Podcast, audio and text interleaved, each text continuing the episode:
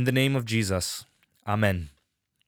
Dear Saints, before we receive the Lord's body and blood in the sacrament of the altar, we must examine ourselves. That's what God says through the Apostle Paul in 1 Corinthians 11. And this is a strict and serious word of God. You must examine yourself. So, before we consider what it means to examine ourselves, we need to first consider why we would even need to examine ourselves. God tells us to examine ourselves because we're not eating just bread and wine. If the Lord's Supper were only bread and wine, then what's the danger? What can bread and wine do? How can you eat bread and wine in a wrong way? Uh, listen to how the scriptures speak in verse 27 of 1 Corinthians 11. It says, Whoever therefore eats the bread and drinks the cup of the Lord in an unworthy manner will be guilty concerning the body and blood of the Lord. So, how could this be? If bread and wine is just bread and wine, then how in the world could it be that eating it in an unworthy manner, in the wrong way, makes you guilty concerning the body and blood of the Lord? If the body and the blood of the Lord are not really in the Lord's Supper, then how can you sin against what is not actually there? Well, you can't. And this is the point that Paul is driving home here. You need to examine yourself before receiving Lord's Supper because the Lord's Supper is not just bread and wine, it is the very body and blood of the Lord. And so, if you receive the body and the blood of the Lord through the bread and the wine in an unworthy manner, you're not sinning against bread and wine, those elements, but you are sinning against the body and blood of Christ. The Lord is truly present in his supper, just as he said he would be. The Lord's Supper is not just a memorial meal or a symbol of Jesus. No, the Lord tells us himself what it is. On the night he was betrayed, he took bread, gave thanks, broke it, gave it to his disciples, and said, This is my body. Now, which body is he talking about? He has one body. The body he means here, he goes on to say, is my body which is given for you. And he does the same thing with the wine. He says, This is my blood. Which blood? My blood which is poured out for you. Since the Lord Himself is completely present in His body and His blood, the Lord's Supper is powerful. It's not empty or hollow, it's not just a symbol or a sign. Jesus Himself is present. And this is a warning to those who think lightly of the Lord's Supper or who view this bread like any other bread or this wine like any other drink. In fact, that is the context of 1 Corinthians 11. Paul is very upset with the church in Corinth. Because back in verse 20, Paul says, When you, the Corinthians, when you come together, it is not the Lord's Supper that you eat. For an eating, each one goes ahead with his own meal. One goes hungry, another gets drunk. What? Do you not have houses to eat and drink in? That's what Paul writes. Here, Paul is rebuking the Corinthians because they treated this bread like any other bread. They didn't discern that Christ was present here. They weren't regarding the wine as the blood of Christ. They would drink it and they would get drunk. Paul is reprimanding the Corinthians because they believed and behaved as if this were simply bread and wine to get full on and drunk off of. It's not just bread and wine. It's the body and blood of Christ. It is powerful. God Himself is present in a way that He is not present anywhere else in all of creation. He has bound Himself to His promise to be there for us. And this is why we practice closed communion. Closed communion means that the door to the Lord's Supper is closed to those who don't know what they are taking those who think that it is just bread and wine, those who are impenitent either in their doctrine or their life. We should not give the Lord's Supper to people that it will harm. So think about it. Here's an analogy. We put medicine cabinets high and away so children won't get to them. And every single bottle has a child safety lock so that the bottle of pills remains closed to children who don't know what's in the bottle. A child doesn't know if he's eating M&Ms or Advil, right? Now, we do the the reason why we go through these great lengths to keep medicine away from children is not because we hate our children, not because we don't love them. In fact, we do this precisely because we love them. We keep those bottles closed and away from them because that medicine is powerful. It does stuff to your body. It changes you, your mind, your body, your heart. There are chemicals that can heal you. And there are chemicals, if taken the wrong way, that can harm you, depending on who takes it and how they take it. If you take that medicine according to the prescription, one pill a day or whatever it reads, then it's going to be good for you. It will be for your benefit. But if you take that medicine against the prescription, if if that was not prescribed to you, for you, for for your uh, uh, uh, for your situation, if you take three pills at once or whatever, then it's going to harm you. It's detrimental. What could have been a good thing for you, taken rightly, is now bad. Okay. So the reason we are so careful with medicine is precisely because we believe that it is powerful, and it actually is. So, what does this tell you about those who are so careless with the Lord's Supper? What about pastors who practice open communion, who give the Lord's Supper to anyone, even strangers, people they don't know? Well, it's because they don't really believe that the Lord's Supper is powerful. They don't believe that Jesus is really present. They take the warning labels of the FDA more seriously than they take the warning from God's word. God Himself says it. He says, For anyone who eats and drinks without discerning the body eats and drinks judgment on himself. That is why many of you are weak and ill, and some have died. There it is in 1 Corinthians 11. How in the world can just bread and wine do this? It can't. It sounds like something more is going on here. God gives these strict words here you drink judgment on yourself, and there are consequences. Many of you are weak and ill, and some have died. That's not just bread and wine, right? It's precisely because Jesus is truly present in the Lord's Supper that the Bible then says this Let a person examine himself then, and so eat of the bread and drink of the cup. This is the instruction, the prescription to receive it rightly to receive the Lord's Supper worthily and for your benefit. You must examine yourself. You must be repentant. There is a cognitive prerequisite to receiving the Lord's Supper. This is the reason we will baptize infants, but we will not commune infants because infants cannot examine themselves in the way that St. Paul here requires. Now, an infant can repent and receive the gift of faith and the forgiveness of sins from the Lord. Yes, this is true, and that's why we baptize infants. But the Lord's Supper is different than baptism. Uh, an infant cannot examine himself. So, what does it mean to examine yourself? Well, we see what the Bible says. And what does the Bible say? Lamentations chapter 3 verse 40 says, "Why should any mortal man complain in view of his sins? Let us examine and test our ways and turn back to the Lord."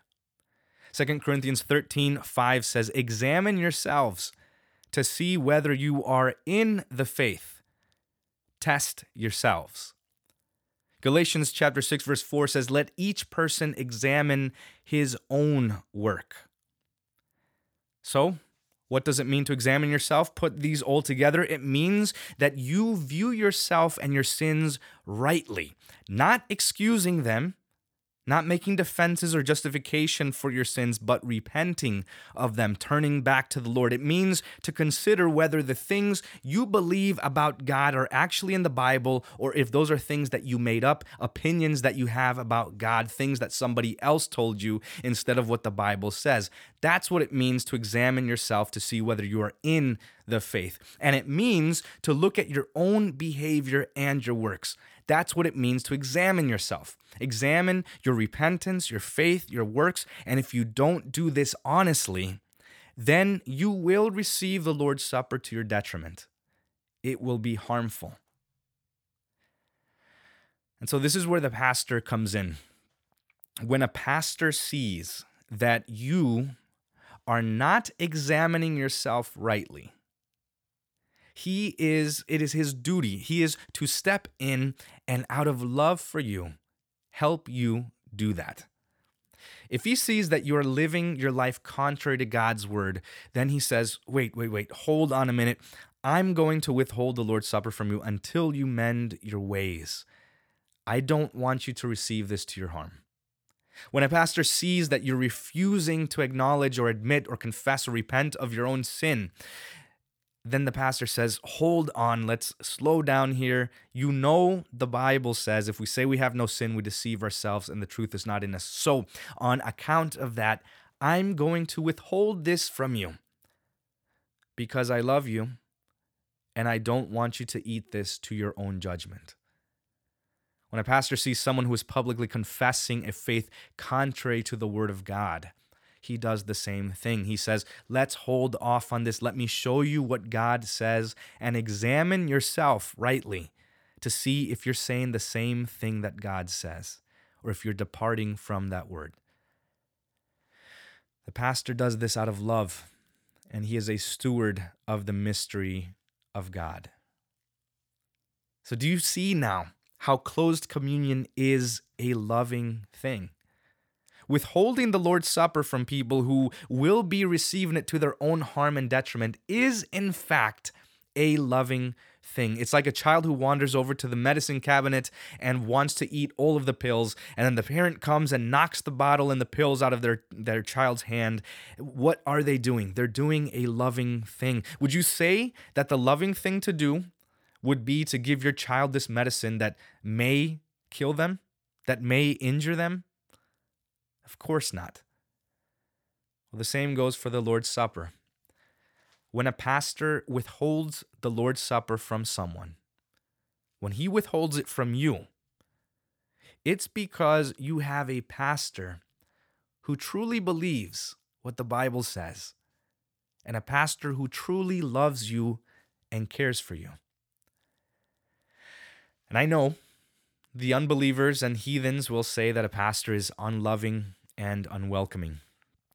And when the pastor withholds the Lord's Supper from someone, the, the, those people tend to get very angry at the pastor, go around and spread rumors and gossip about how he's unloving, how terrible he is, how intolerant he is. It's like a child throwing a tantrum because his father told him no to stop doing something that was going to harm him. But that's what happens. Oftentimes, the most loving things a pastor can do are maligned and derided. But for you, dear saints, you should receive this discipline with joy, knowing that you have a pastor who is wanting to protect you from harm. You have a pastor who wants you to judge yourself rightly so that you will not receive the judgment and chastisement of God. All right. Now, a word of comfort for you when you do repent of your sin, when you judge yourself rightly, when you discern the body of Christ in the Lord's Supper, you see how unworthy you are to receive it, right? When you consider how sinful you are, how many times you've failed in the faith, how, how many times you've uh, let down and disappointed the Lord, and how precious a gift the gift of communion is, you're tempted to despair. And you should. You should despair. But you should despair of yourself. You should give up all hope and stop trying to make yourself worthy to God. You should despair of yourself, your good works, and everything that you can do.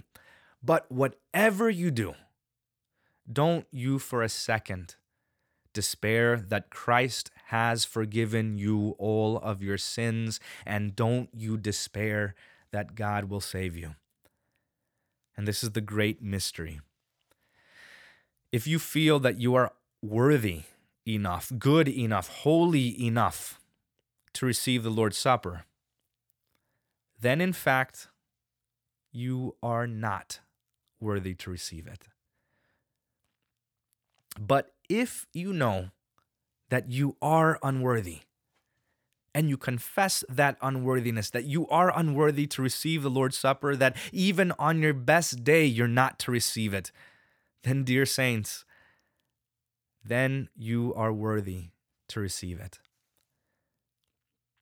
And the reason is because God does not come to forgive the sins of those who are righteous or who believe they are righteous, but He comes to forgive the sins of those who confess their unrighteousness to Him, who know their failure, who know that they need His mercy and help, and that He is everything to them. Finally, take heart in all of this. Jesus has won the forgiveness for all of your sins. This means there is not one sin that you have ever done, that you are doing now, or you will do that will ever take him by surprise. There's not one thing that the Lord has not seen.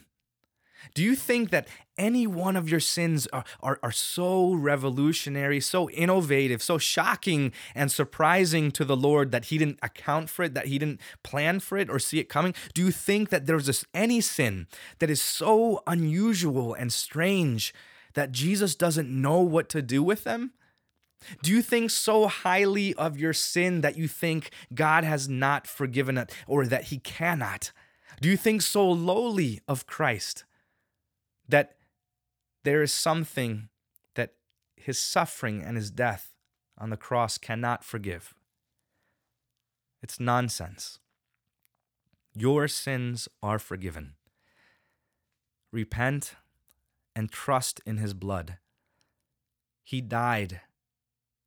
He died for you so that you might have life, so that you would have peace, so that you would not have to muster up one drop of sweat to win God's favor. Jesus did it all.